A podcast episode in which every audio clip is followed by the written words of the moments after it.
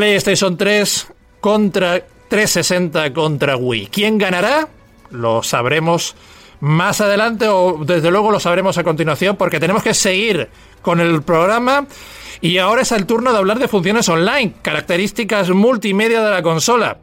Y bien, aquí tenemos también tres metodologías o tres conceptos distintos de entender las cosas. PlayStation 3 nos ofrecían un online gratuito, ¿de acuerdo? El online de PlayStation 3 era gratuito, también con su propia tienda online, donde podríamos comprar catálogos de juegos clásicos, juegos que solamente hubiera por formato de DLC u online, en digital. Es decir, PlayStation 3 tenía ya su propia tienda online, funcionara mejor o peor, pero el caso es que la tenía y el online era gratuito. Bien, luego teníamos la propuesta por parte de Xbox 360, que junto con su Live Gold y etcétera, ellos te daban un online de pago y también tenían su propia tienda virtual.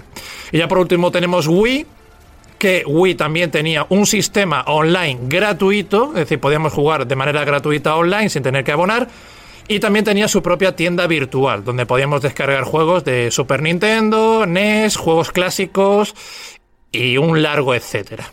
Y también juegos exclusivos para la plataforma, como indies y otros muchos exclusivamente para ella. Bien, pues Guillermo, adelante, todo tuyo. ¿Qué plataforma crees que ofrece el mejor sistema multimedia online? Xbox. Sin duda, no tengo mucho que especificar, no lo habéis dicho, puso lo de pago y demás, pero porque también ofrecen servicios que a veces, yo estoy de acuerdo porque también lo he criticado en su día por no entenderlo mucho, se critica lo de que pues es un sistema de pago, pero en el fondo estás accediendo, ahora se entiende mejor.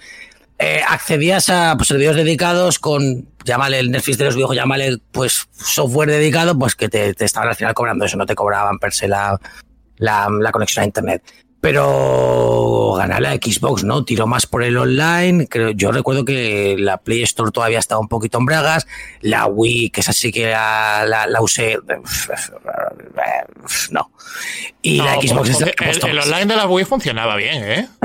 Nintendo siempre ha sido nefasta para las cosas como son. Pero el de Microsoft, bueno, aparte de que ya sabían de dónde venía y tal... es el que apostó por online, es el que ya lo puso incluso en las cosas más estándar, más tal, y yo creo que es el que más robusto funcionaba, incluso es que apostaba más por ello descaradamente, entonces bueno, es que sí, ¿no? Pero también los michitos de los modes, estos, los Wiimotes, ¿cómo se llaman? Pero también ya no solamente el sistema online, es también la tienda que incluía. Sí, por eso no lo estoy contemplando Xbox, yo creo que Xbox, sinceramente. Yo aquí tengo sentimientos encontrados, no sabría decirte, Pero bueno, a ver, el resto, ¿qué opinas? ¿Cuál creéis que ofrece mejor sistema multimedia? Yo en este caso lo tengo clarísimo. De hecho, el juego cruzado entre plataformas no fue posible casi que hasta 2019 o así, porque PlayStation no se puso las pilas. Entonces ahí en este sentido Xbox iba muy por delante. Sí que tengo que decir que la tienda de Wii funcionaba muy bien, pusieron la tienda de juegos retro, entraron un montón de compañías, fue cuando entró Sega, y eso funcionaba muy bien, y de hecho se hincharon a vender. Es que la consola, el sistema virtual de Wii funcionaba escandalosamente bien, tío. Es que eso para mí fue un puntazo, pero también es verdad que luego dejaron tirado a todo el mundo y con las compras que tenías se te fueron a la mierda. Pero eso con todas, con la Play 3 también. Tú las compras que tienes de Play 3 las sigues manteniendo. Estamos hablando, tú hiciste una compra en 2010 y tú ese juego lo sigues teniendo en tu tienda.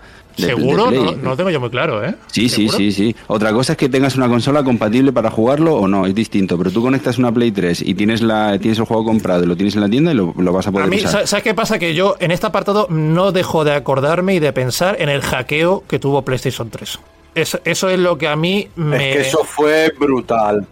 Claro. Eso fue un mazazo para Sony. Claro, pero si quitamos a un lado el hackeo y nos quedamos con lo que es el servicio per se...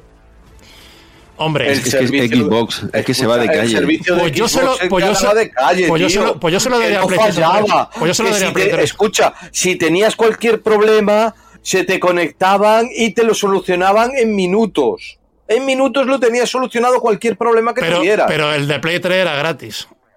Entonces, es que claro, no, no le puedes... Era gratis a costa de fallar más que unos... No, le puedes pedir el mismo servicio, un servicio de pago que uno gratuito. Es obvio que uno gratuito no puede funcionar igual de pago. El servicio online de PC es gratuito.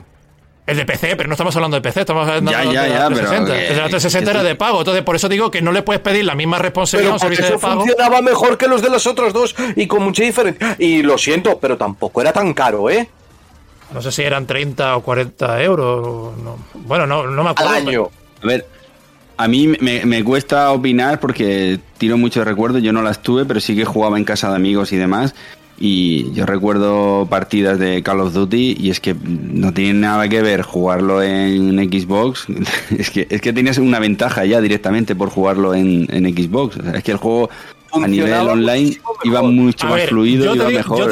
Yo te doy la razón en que el servicio online de Xbox es mejor, pero también te digo que si tú pagas es normal que el servicio que obtengas es mejor ya que pagas. Entonces... Obviamente tienes mejores servidores, por eso estoy aquí en duda. Por eso estoy en duda, porque el de Play era... ¿Te está gustando este episodio? Hazte fan desde el botón Apoyar del podcast de Nivos. Elige tu aportación y podrás escuchar este y el resto de sus episodios extra. Además, ayudarás a su productor a seguir creando contenido con la misma pasión y dedicación.